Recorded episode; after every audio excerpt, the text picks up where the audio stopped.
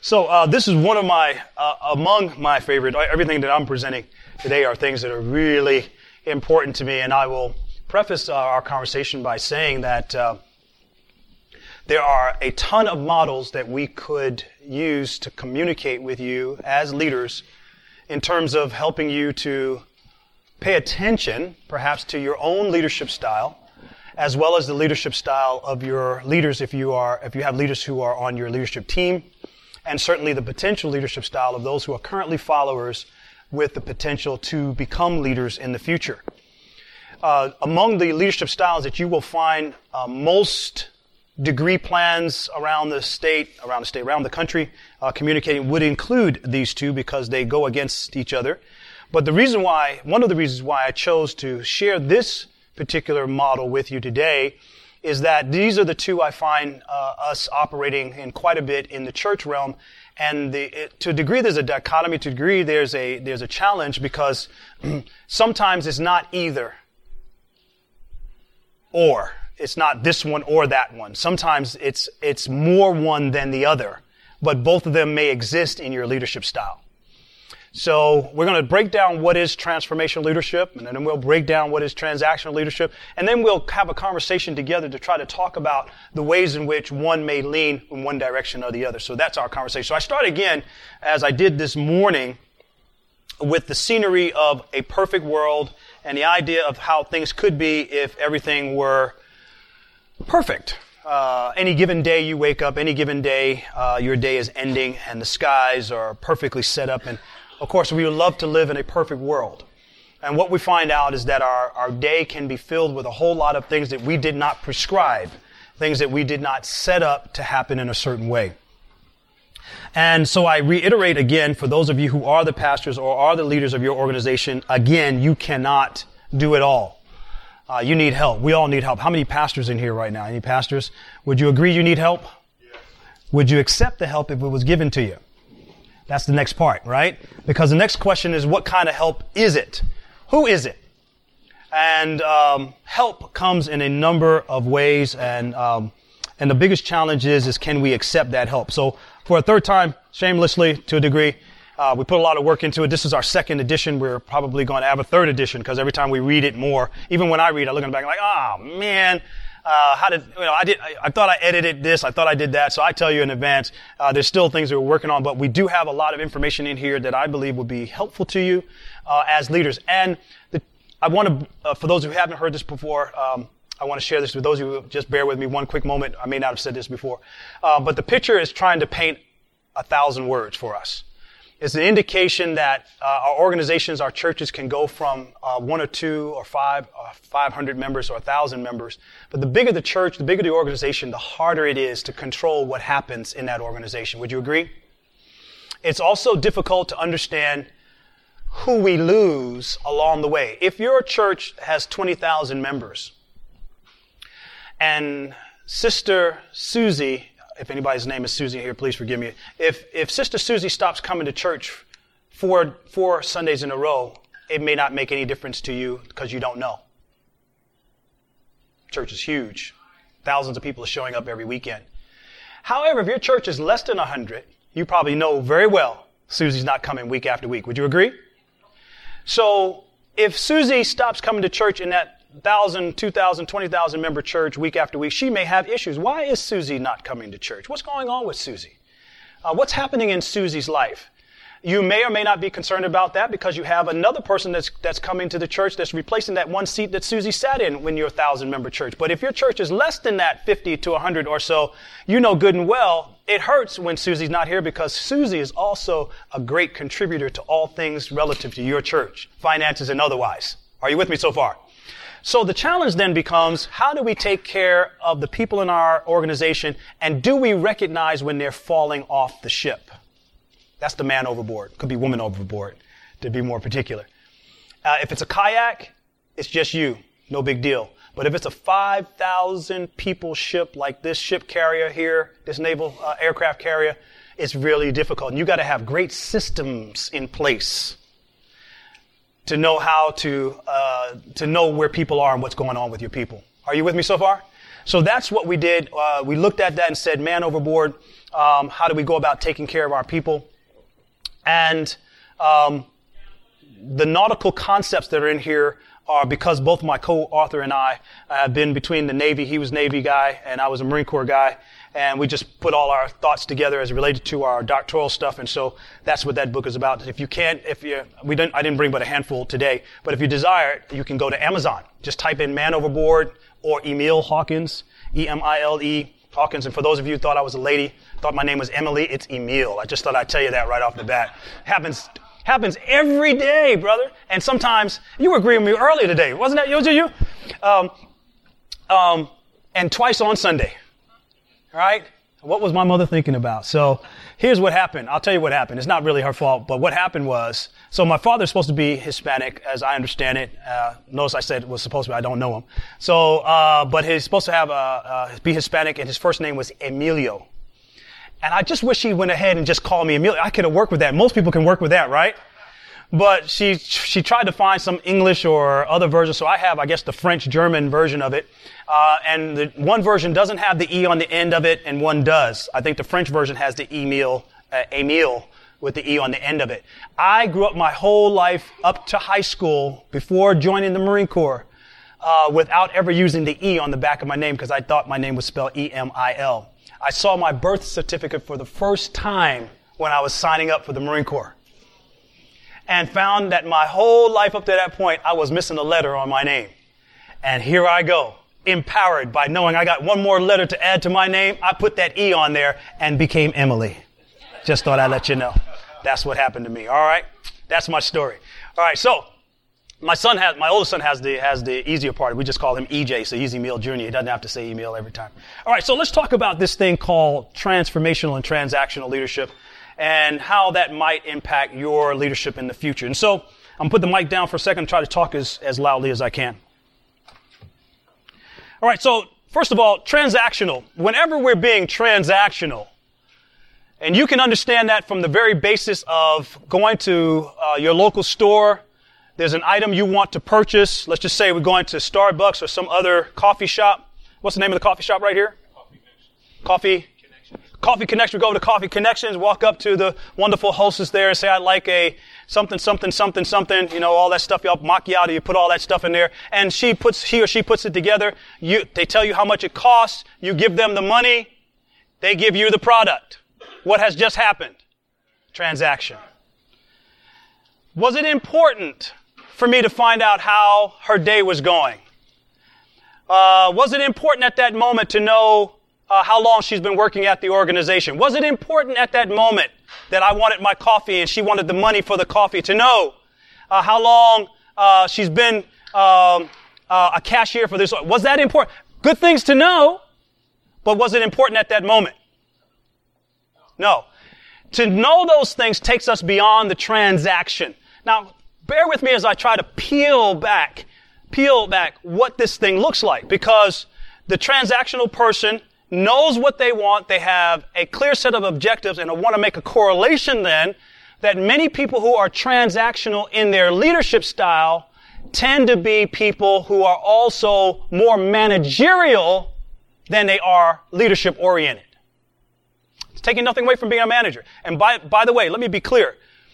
I am not talking about leadership positions or management positions. I'm talking about styles. How you get things done. Leadership styles of how you get things done. Not a title. I'm the manager. I'm the leader. In fact, almost every time I worked for a hospital for 10 years, uh, the, the, county hospital down in Miami, as a, as a young person in, into coming into my adulthood more and more. And uh, I would notice that many, on many occasions, they would call for a leadership meeting and 90% of the people who showed up to that leadership meeting had management titles. See if that makes any sense to you. Supervisor, department manager, department foreman. All of those are more management related than they are leadership. You might say, well, Hawkins, what's the difference between the two? When we're talking about management, we tend to focus on tasks. What is it we're trying to have as an outcome? Right? Nothing wrong with that. You've got to have managers in your organization, right? But leadership focuses on the people involved in those outcomes. How do we build the people? How do we help the people to grow to know that they're doing what they're doing because they want to do it or they're doing it because they've been asked to do it, but they understand the bigger picture? That's a leadership thing. That's a behavioral thing. That's a sociological thing. That's a psychological thing versus just the fiscal responsibility, the financial and on and on, uh, the marketing, the sale. All of that side lends on the management side. Interesting to me to, to convey to you that the college, the Jannetides College of Business uh, at Southeastern University has two departments. Currently two, we're going to have three for the fall. But the two departments are split, if you will, between all things management and all things leadership. But interesting to me, one, one, uh, two parts of the four parts of management function are, are leadership related. Anybody know any management um, majors ever? So, planning, leading, organizing, controlling. Those are the four functions of, of management. Planning also sounds like a leadership function, but planning, leading, leading, organizing still sounds like a leadership function, and controlling. Those are the four functions of management. And so here we are, we have two departments, one focused on the person, one focused on the task. Are you with me? One focus on the person, one focus on task. So when you're being transactional, see if you're tracking with me. On the managerial side, you're focusing more on the task than you are on the person. With me so far? Is there anything wrong with that? How many of you know there's some things you got to get accomplished in your organization? Somebody needs to do it task. Are you with me? Nothing wrong with that. But is it possible to have a transformational mind even though you have a transactional action that needs to be accomplished? I still need you to do it, but I'm gonna love on you while you do it. And hey, by the way, we'll do lunch after you finish.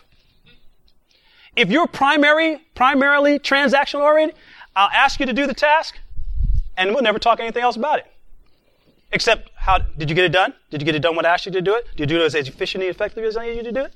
Are you done? We'll come back to you tomorrow. We start at 9 o'clock. Let's make it happen. Boom! Anything wrong with that? No. I had a job to do. You did the job. We agreed that you do that job. Paid to do that job. Wouldn't be nice to pay to be that job. The job is done. Nothing wrong with that whatsoever. We need that. And I don't know about you folks. Talking about pastors, pastoral leadership at all its levels. Many times we may even be transformational in our thinking, but we are perhaps a little uh, apprehensive to delegate, if you will, to have somebody who is more transactional than we are. So I may be, tra- I am telling, I'm telling my own story right now. I'm more transformational in my thinking than I am transactional. But what happens is nothing gets done sometime because I'm not dealing with the people to make sure stuff gets done. So I need to have some people connected to me who are a little bit more transactional than I am, hopefully with a transformational mindset, more transactional than I am, so that whatever needs to get done, somebody follows through. Because the worst thing that can happen to you in leadership is to have people drop the ball.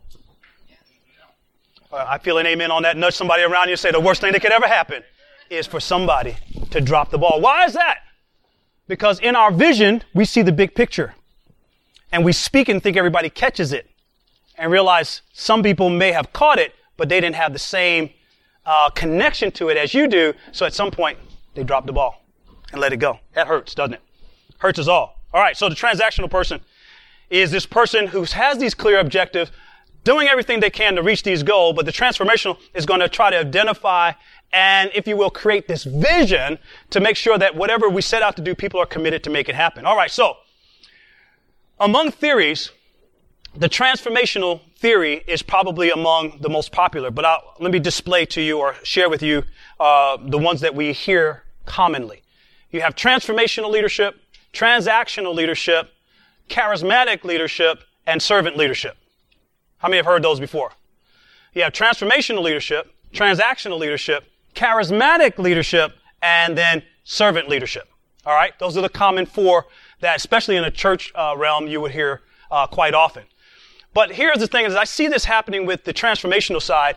Uh, the goal is to motivate followers uh, to work for this goal instead of short-term self-interest. Not just their self-interest, but your self-interest, self-interest, and for achievement and self-actualization instead of security. What do you mean by security? I think I mentioned it this morning. The hard part about about leadership, particularly in the church realm, and I can say from some of the denominations I've had the pleasure of working with, some pastors are, for whatever the reason, end up being pastors for life. Have you ever met anybody in a scenario like that? There's nothing wrong with it, but they end up being pastors for life. Not because always they've wanted to be pastors for life, but the people wouldn't let them not be pastors for life. They're so comfortable with their leadership style or the way they do things, they don't let them do something else. Like they, they don't have the, the capacity to do something else. Sure they do. If you can lead a church, man, you are a special person. Very special in my opinion, right? You probably have all kinds of, uh, competencies and capabilities to do things that has, hasn't been done, uh, hasn't been seen by what we would call the secular environment. You can transpose and translate those things, correlate those things very easily. So here it is. The transformational leader is not, not interested in self. That's a hard thing to understand and quantify. How is it I, as, as a responsible steward of vision for my church, move myself back away just enough to make sure that other people realize it's not about me, it's about them. It includes me, but it's not about me. Includes me, but it's not, not about me. Can y'all help me out? Includes you, but not about you. Go ahead, point somebody, just point them out. Say, includes you, but not about you. Includes you, tell me, tell me, but not about you. Did everybody do that? Let's do it one more time. Find somebody else. Find somebody else. Find somebody else. It includes you, but it's not about you. But it's not about you. Do you see what I'm saying? It includes you. You are part of what God gave to steward, but it's more than you. It requires others' involvement. So how do I move from self-interest and my own security to keep my job as pastor to recognize if I can give this thing away, others will help me to do what God has called me to do. Zig Ziglar said something uh, a number of years ago, and I'm not going to call him a theologian or anything like that. Anybody remember Zig Ziglar? He was really a master salesman, motivator, right? And he said something years ago, I think it was in the 80s, that I've never forgotten. I, I find myself as I'm repeating it to you right now. He said, You can get out of life what you want if you're willing to help enough other people get out of life what they want. You can get out of life what you want if you're willing to help enough other people get out of life what they want. If you can share those values that I've been talking about earlier and transform yourself to help that person, because it's in this case, it's all about them. It's not just about you, it's about them. If you can help them become what God is calling them to be, it actually ultimately helps you to become what God called you to be. That's going to take some effort, right? So here we go. In order to be transformational, I've got some eyes for you. This may be helpful. I got four of them. All right. So here's some eyes. If you want to write down some things that may be helpful to you, uh, you can't see it from way back there, I'll call them out and read it out. But the first one is this idealized influence. And this is about building confidence and trust and providing a role model that, if you will, followers seek to emulate. Are you? Can you? Do you have an influence model? So much so that others want to emulate it. Do you? have a model of influence that others want to emulate. Right? That's, if you can do that, if you see that, then that's part of your transformational journey. And that others may be on that journey with you. The next one is this inspirational motivation. It's related to the ideal influence, but whereas charisma is held, this is interesting, where charisma is held to motivate individual, the inspirational leader or the inspirational leadership uh, perspective of this leader is about motivi- motivating the entire organization. So it's not so much about doing something for one person, it's about trying to do something for more than one person. Now this is a challenge. Most of our churches, most of our organizations have what we call our core, our core leaders. Do you have core leaders in your church? One or two? Five, ten, twenty? How many got more than 20? What you would call core leaders? I say here. How, about how many? 20, 25, 30? 25? Anybody more than 25? Core leaders, core, like these people are in charge of running your organization. Each of them, name by name or person by person. How many? I got 25. Anybody be 25? 25. Anybody 25? 25? 25. Anybody over here 25? What? Oh, yeah, 25. 25, right? Any more? No more than 25? That's it? So most of you have core leadership or you are part of core leadership that's less than 25. 15? 10? 5. Okay, I'm working. Okay, okay. How many of you, how many of you in this room believe you are a part of core leadership?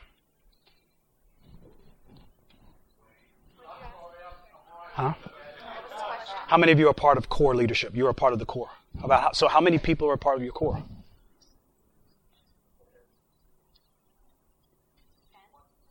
About 10. So we got about 10.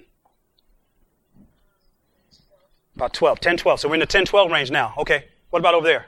I saw your hand, sir. It was, it was ever so slightly there, but it was there. I saw it. Five or six. Okay. Five, from five to six is to as much as 25. All right. Wow. How do you, this is challenging. It's challenging me as I'm saying it to you because I've said the same thing to my own organization.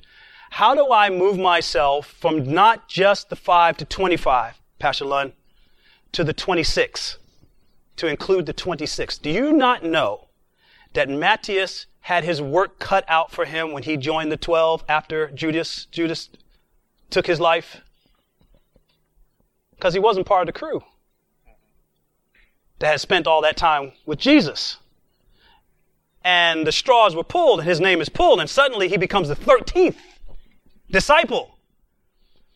Without the day to day connection to Jesus physically. Yet he has to depend now on being just as much a leader as the, as the previous 11, or cause the 12th is gone, the other 11. How does he get to participate with the same amount of transformational download from the King of Kings and Lord of Lords that the previous 11 had? Because we need his new style of leadership to help move this thing forward. It, this is what I'm suggesting is the challenge. To join I'm, I'm trying to be careful, because I know I got pastors in the room. So I'm just using this word for fun. Say to yourself, he's using this word for fun. Come on, work with me. But to join the clique of the crew who is helping to lead your organization requires that the crew also be open to transformation. They can't keep acting like it was just us. Oh, now, now he's gone and added another person to our group. We had, we had it good. Who, who is this? They haven't been through what we've been through. How we, because the others haven't been through what you've been through doesn't mean this person doesn't qualify to join. But the transformational leader doesn't care about the sacrifices to move the organization forward. All he or she cares about is moving the organization forward. And it almost always comes at a price. That's a business terminology. Everybody know what uh, opportunity cost is? Right? Who can tell me what opportunity cost is? You got that right. Somebody's paying for it. That's what you say. There's no, there's no such thing as a free lunch. Somebody pays. And opportunity means anything that becomes a place of fruition in that opportunity, sacrifice, cost. You can't have this without giving up this. Opportunity costs. You want to move your organization forward? How many people are you willing to offend to move forward? Are you willing to lose a few? We kind of, I was jovially saying at the table, how many, how many, how many, oh Jesus. Oh Father in heaven. How many long standing incredible givers are you willing to lose to move this organization forward? Because transformation says we can't keep doing it the way we've been doing it.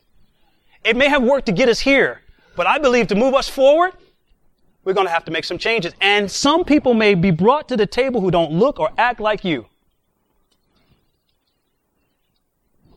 Younger than you. All of that stuff. and, but transformation means change. That's what it does. And it messes with everything. It messes with everybody. Nobody's exempt from what happens when we're dealing with transformation. All right, so the other eye is the individualized consideration. All right, so involves responding to the specific. I want to make, I want to stop on that. I felt some tomatoes about to come in my direction. I said, better hurry up and move on. It, it involves responding to the specific unique needs of followers to ensure they are included. I'm saying, I've said what I've said already because in my brain, uh, are included in the transformation process of the organization. That's what I was just saying. And then finally, the intellectual stimulation. We can't forget that, even as Pentecostals. For the longest part of Pentecostal history, starting from 1906 upwards to the 1920s, 1930s, the forming of the assemblies, the Church of God in Christ, all of the other, uh, the oneness churches of Pentecostal, all of that was happening somewhere between 1906 and 1930s. The challenge became, for the most part, for the longest time, that they thought anybody who was intellectual wasn't spiritual. Right? And if you wore a tie, I mean, we think uh, the average Sunday, at least for, for some time, the average uh, uh suit and tie was not the average uh, allowable. In fact, if you had a shirt uh, to be spiritual, you wore you wore the, you wore, to, you wore the uh, button shirt without the tie because the, the tie made it secular. Y'all know that? We had some interesting thinking back then. Here's the thing you need some intellectuals in your church. You need some people who think structurally and um, financially to be able to help help massage the movement of the entire organization from where it is to where to where it can be. In my opinion, Assemblies of God is one of the most incredible organizations I have ever seen. A Pentecostal organization I've ever seen. What next? What else can we do? What else can the Pentecostal church? What else can the Assemblies of God do? Who else can we reach? How can we reach them? What will it take? Who will we bring to the table? Because get this now, as soon as you start open the door for more intellectualism, you got to have a way to, to deal with the intellectuals who can find their place in your organization that what they have to say is just as important as whatever else everybody else has to say, whether you agree with it or not. So intellectual stimulate involves arousing. I like that word. That's quite an emotional word right there. Arousing. It's often connected to something, you know, physical when we're talking about human beings, connectivity and all that. But when something is aroused, something, your emotion is about to be stirred. Something's happening on the inside that, that makes you feel connected to something beyond the surface. And the followers' awareness of problems and their capacity to solve those problems. How many of you would agree it'd be great if you had three more people in your church who not, knew how to help solve problems? I'm just, this is just me? Just checking. Just check. This is just me. I'm just seeing. I just want to see. Leave your hand up. I just want to check. Why? Why would it be great to have a few more people who didn't bring you problems, but help to solve the problems? Because you got plenty of people who can bring you problems. Why would it be great to have at least three more people to help solve problems? Why would that be great? Somebody tell me. Diverse perspective. I heard some witness back here. Why? Why? Why would it be good? Multiplication. Multiplication? Yeah. Yeah. You could, if you could have a panel of people who were problem solvers and issues were brought to the panel and you discuss it, you'd have this broadened view of taking care of the issues in front of you. Right? Even in uh, Old Testament history, God told, basically told Moses, get you some help. You can't be doing all of that stuff, trying to answer, judge all that stuff. But when you bring that kind of help to the table, understand they may not say things and do things the way you want them done uh, at first, but if you listen, the answer may be in their ability to help you to solve those problems, right? Okay, let's continue. All right, so this gets more interesting for me. So research clearly shows that groups led by, get this, you'll, you'll like this, groups led by transformational leaders have higher levels of performance and, san- and satisfaction. Groups led by transformational leaders have higher levels of performance and satisfaction. Why do you think that's true? Sir? Oh, focus on the person more than the task. I like that. So that's good. We focus on the person more than the task. Anybody else? Focus on the person more than the task.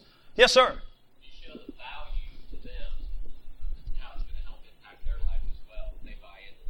Yes. Ah, because the values, we talked about that earlier. When you share the values, the performance level goes up. They want what you want just as much as you want, and you don't even have to, you don't have to manage them anymore. Provides purpose. Provides purpose. Yes. Sir.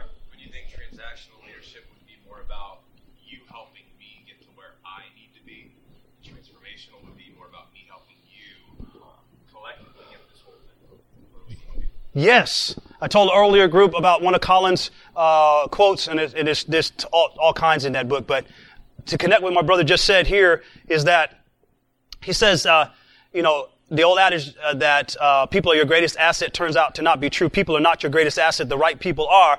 First, you have to get the wrong people off the bus, the right people on the bus, the right people in the right seats on the bus, then determine where the bus should go. And then the idea is, is that if you could hire the right people, the need to manage them basically goes away. If you could hire the right people, if you could have the right people on your staff, if you could have the right people as leaders in your organization, the need to manage them would go away. Because they're the right people, they're already connected with your purpose, they reiterate what you want to accomplish because it's not just you who wants to accomplish it, it's them who want to accomplish it, and that value is shared. Therefore, they are already on board. E-harmony for churches. That's what we're going to call it. E-harmony for churches, right? Find the match for your life, right? Yes. And so also the transformational leader inspires, empowers. Let's talk about that one word. I feel like I'm at, at, SEU today. Let's talk about this interesting word called empower. What is empower? What does it mean to empower? Talk about my Energizer bunny, my, my batteries earlier this morning. What does it mean to empower?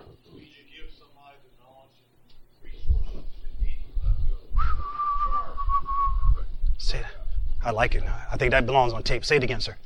Uh, you give a person wisdom, knowledge, uh, and resources that they need, and then let them go. Wow. I like that. You give them the resources, the knowledge, whatever it is they need, and then let them go. So to empower a person is to take power you would ordinarily have yourself and share it with them. So I empower you by giving you the, not just, not just title, but authority. And if I give you title and authority to take care of, in other words, I just give you another, you are going to be John Doe over X, Y, and Z, and didn't empower you, that didn't give you an authority to do anything, you're saying people who does he think he is? Right? But if I give you the authority, that's, oh, Jesus. And you shall receive power. What, what did God do through the Holy Spirit in helping us as doing His vision? He had to empower us. He had to give us some of His stuff so we can do His will. That's what the Holy Spirit comes along to help us. Because we can't do His work without His help. So when you empower your followers, give them some of your authority. And when you give them some of your authority, they share now your authority to go do what you're asking them to do. So it's not just them doing it, it's you doing it with them in whatever area you're sending them to. Gave them vision. Yes. Yes. Vision. I heard this uh, description of vision once. Uh, I was on my way. I believed. I had heard from God, and I, I, and I did, but I had to I had to sell it to my wife, Pastor Lund. The Lord spoke to my heart a couple of years before we actually did it that we were supposed to go to Oral Roberts. I had been in I had been in associate and music ministry all my life, just about, and felt I understood the actionable elements of ministry, but didn't understand all of the uh, theoretical stuff behind it. Like, why does this church do this doctrine and all that kind of stuff? I just want to understand that better. And then I heard this. I, to this day, I don't know who that preacher was. It was a radio message, and I've never forgotten it to this day um, about vision. Interesting that you mentioned that.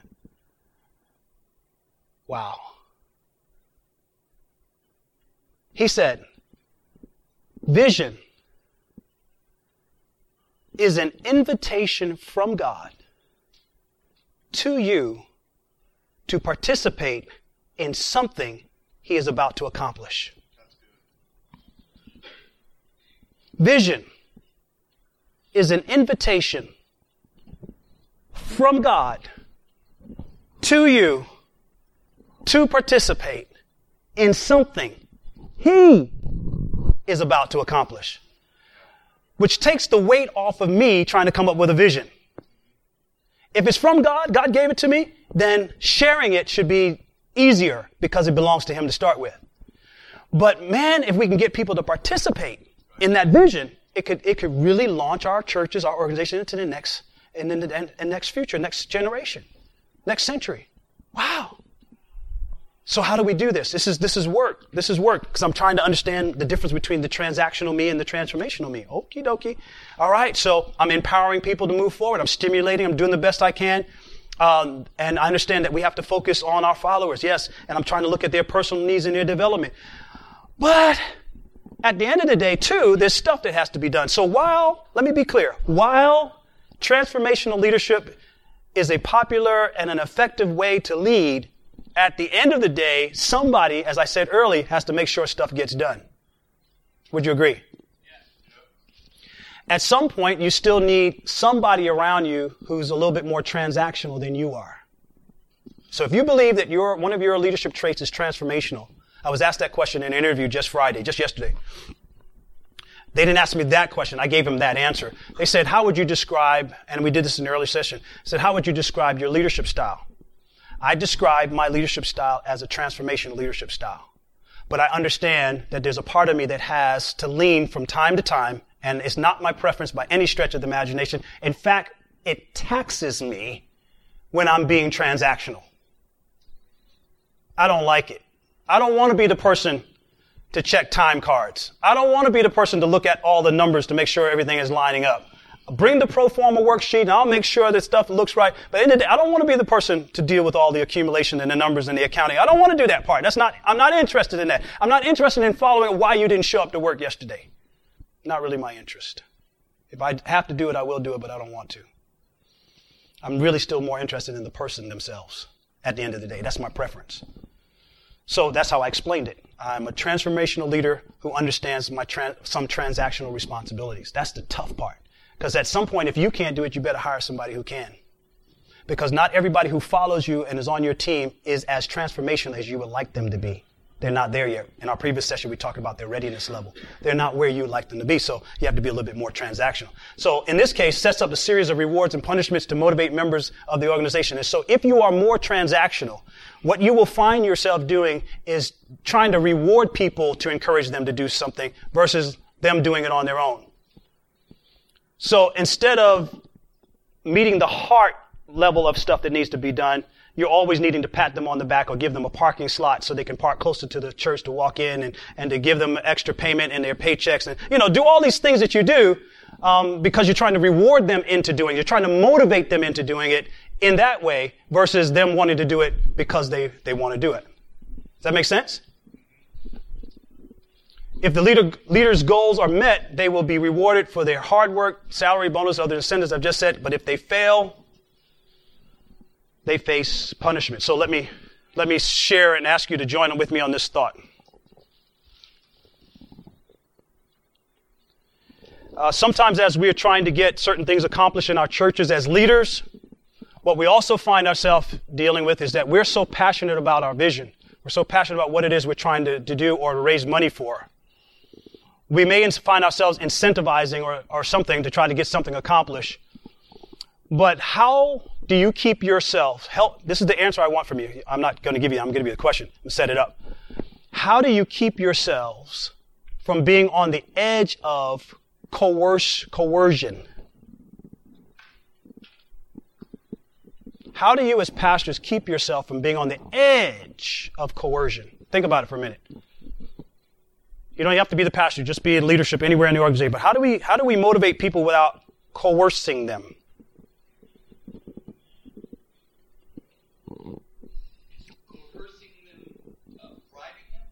Could be. It's also the edge of manipulation. Trusting that God's one that causes the increase. That it's not. It doesn't. It doesn't start from you. God gives the increase. It doesn't start from you. Yeah? That's how we keep away from the edge. Yeah? I saw some other hands a minute ago. Well, kind of, sort of. Sir, Pastor. Yeah. Oh my gosh. We got about three more hours for this session. One more time for the for the videotapes. Uh, the tape a lot of it's motives constantly checking the heart, you know, your motive, and I think allowing yourself to be held accountable, you know, to that. It's not coercion if they're willing and able, but you find out what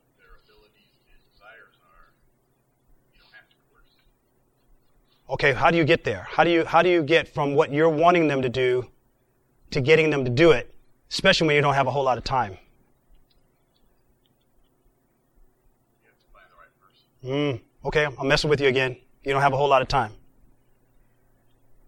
Do you, do you go to an incentive models to still get them to do something? You could. So this is what I'm, this is what I'm working with. Most of our futures, most of our futures, most of our, pa- a number of our past, if you've worked for non-church organizations particularly, have become accustomed to what a secular scenario might be in terms of getting people to do things.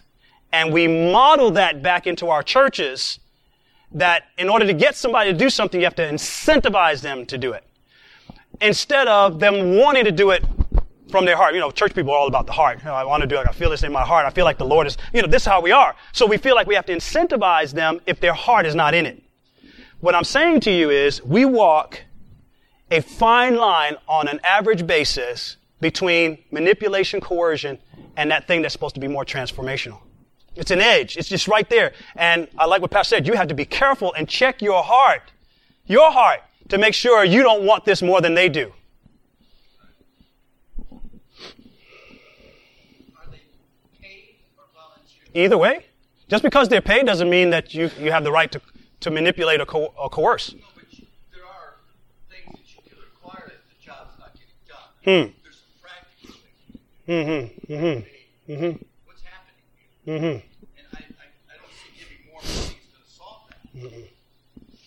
So, Still got to be in their heart. yeah, yeah. You know, in the church world, I, this is probably not true in your churches. Me just talk about some things I had to be careful about. Because it, happened to me when I was when I was an associate pastor at another church. I found out a lot of stuff I was doing wasn't even in my job description. What I was originally hired to do, it wasn't in the job description. But I realized if I didn't do it, uh, it might it might cause a blank in my income. So as I reflect, I think that that was on the edge of coercion and manipulation. On the edge. Now, mind you, this is all in the things of God. We love Jesus. Uh, we're not questioning any of that. What I'm saying is that the leader has to, I think, has a responsibility here.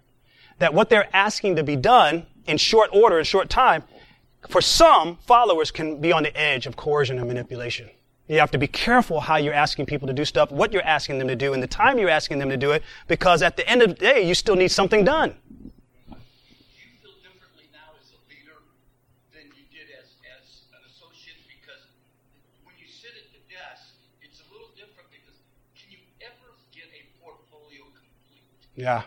Yeah. There's always going to be extras.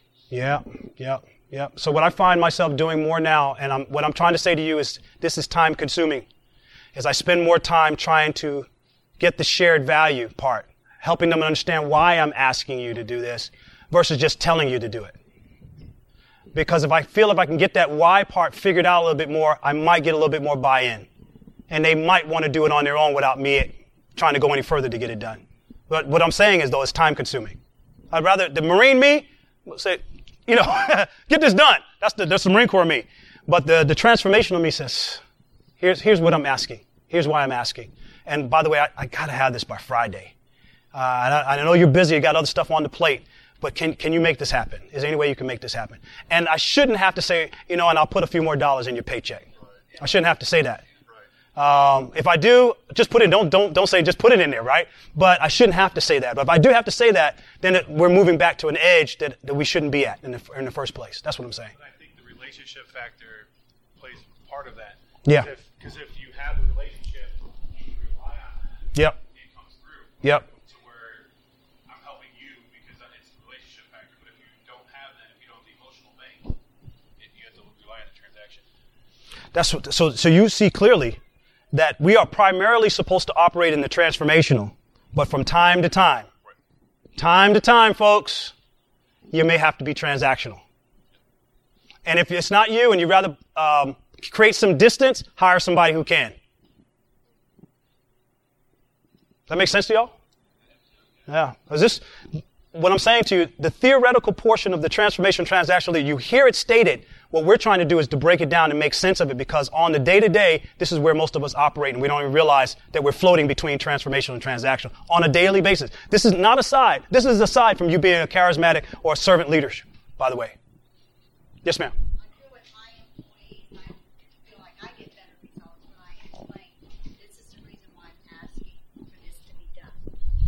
And it takes a little more time though, doesn't it? Takes time, it takes training, helps them to understand my perspective of where I'm coming from, so that then they can have that shared goal. Oh, okay, now I see why she's asking this to be done this way. Mm-hmm. And then it helps them understand it a little easier. I come to work for you. Got any openings? I'd come to work for you. Have any openings? I bet you're a tough boss. I bet you're a tough boss. I bet you're a tough boss. But you know, in being a tough boss is that you have high expectations, Exactly. and um, and that there's nothing. We all should have high expectations and expect people to meet those expectations.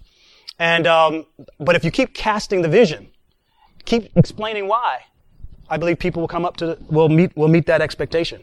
Um, and that's what I'm saying uh, that, that Collins was right about. I think he's basically explaining if we can hire the right people, the need to manage them goes away. You don't have to be the tough boss because you can just be the boss, and people are going to do what you. So you can always say the amazing team you have because they're all capable of doing what they were hired to do. And you can't can't expect what you don't expect. Woo! I've heard that before. Isn't that a good one? Y'all heard that before? You can't expect what you don't inspect. Now, I must admit, you're reeling me back in over here. I was trying to go that way. But I must admit, th- at least theoretically speaking, the concept that you can't expect what you inspect is still a transactional model. Yes. That's what I'm saying. It's not that that's not important. In your particular role, you may have to do more transactional uh, activities. But wouldn't it be great if you didn't have to inspect it because the people them to that. That, that's, there's where the work comes in. It's investment. They're, they're already, they're already there. They already want it as much as you want it. They're already willing as, as much as you are willing. And they're willing and able and capable and they do it. And if we can get that as a church or as, an, as a nonprofit organization, for-profit, all of our organizations will go to another level. So, Collins says, if you can get rid of the wrong people and get the right people in the right seats on the bus and then decide the direction of the bus, it's a whole new day, right? So what would church look like tomorrow if all the right people showed up? Just about. Yes. yes, ma'am. I have that same quote, you can't expect what you don't expect on my wall. Mm-hmm. And I put that towards my employees, that that's how they should do their job. They can't expect the customer to appreciate their work unless they inspect what they've done and make sure they did it fully to go back through. So there's two sides to it, as well as leadership. There's There's the fellowship self- responsibility. Yeah, there's self expectations of their job. So Absolutely, absolutely. What, what's the industry that you're in? janitorial. Ah, it makes got to make sure they're doing the right job, doing a good job at it, right? Absolutely, absolutely. How are we doing time wise? Got about a couple minutes, eight minutes. So, uh, Kouzes and Posner's. Anybody read that book? Leadership Challenge, uh, Leadership Practices. Ever did a Leadership Practices Inventory? LPI. That's another instrument, by the way. Uh, we were talking about instruments in the last uh, about assessments. May I add that to you? Uh, write down because it's available online. It's called the Leadership Practices Inventory. Leadership Practices Inventory. Get it online, download it, do it right online. I don't even think you have to download. I think you do it right on there, and it will give you indicators of how people fall into these four, these five categories. Do they have the ability as a leader? Do you have an ability as a leader to model the way? Whatever, similar to what we were talking about, inspect, expect. Whatever it is you want accomplished, you gotta lead the way. You gotta be doing it, don't expect other people to do it. Model the way. Secondly, you have to find a way to inspire.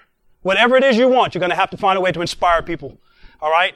Um, not just saying things, but perhaps doing things that get, get people involved, inspirationally, to the shared vision. Number three, Here's a hard part.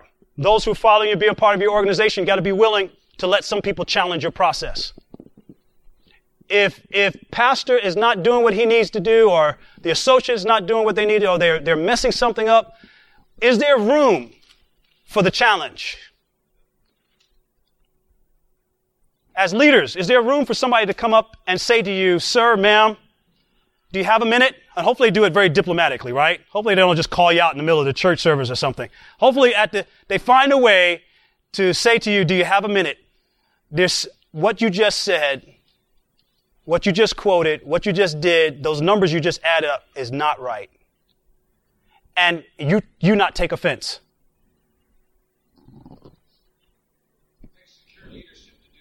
Woo. But aren't pastors secure leaders?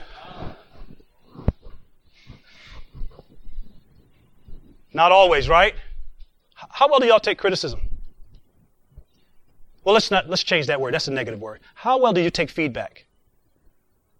Because what I tell my students is, I'm not letting any of you provide me constructive feed, constructive criticism because you don't know what you're doing.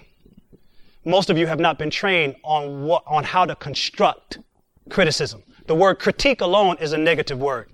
So let's talk about feedback. How do you share with me my pros and my cons, my goods and my bad, my strengths and my weaknesses? What, what history do you have constructively putting that information together? And I suggest to you, most of us have not been trained on how to provide constructive criticism. We just provide criticism. We call it constructive criticism. it wasn't well constructed at the end of the day. Um, because you can't put together all the parts that would make it more constructive. Does that make sense? So what I'm suggesting to you is provide a platform. According to Kouzes and Posner's, provide a platform for people to provide or challenge the process. If something's not going well, do, Challenger perhaps would not have had the issues it did going into space if more people were allowed to challenge the process. I understand it came down to an O-ring. An O-ring, folks catastrophic failure over an O ring. Unbelievable. Enable others to act. We've been talking about that all day. And then finally, the fifth part is encourage the heart. So here's what I want to do in a four minute exercise. I'm going to ask you if you have something you're writing on, something in front of you will write on, something you will write on, something you can write on, text, type, whatever. If I can get everybody to participate in with me, join me in this vision, this would be great. Let me give you a little exercise. Really, really short, really sweet, really simple. I want you, in no more than a sentence, to describe whether or not, based upon what we've just described, whether or not you are a transformational or transactional leader and why. Try to make it as simple as sweet as you can. That's what I'm giving it to. I say a, a sentence. It may take two. Are you a transformational or transactional leader? Perhaps even both, but the question is why?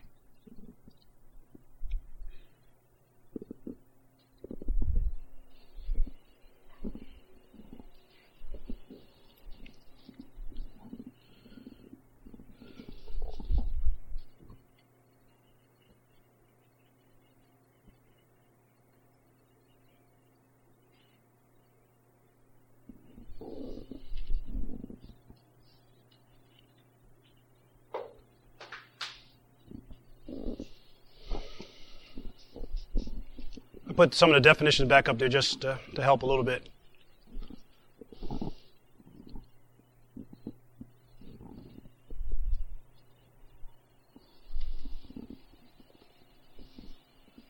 Everybody got something? I want to actualize it in a minute. Everybody got something? Got a thought in your mind one way or the other?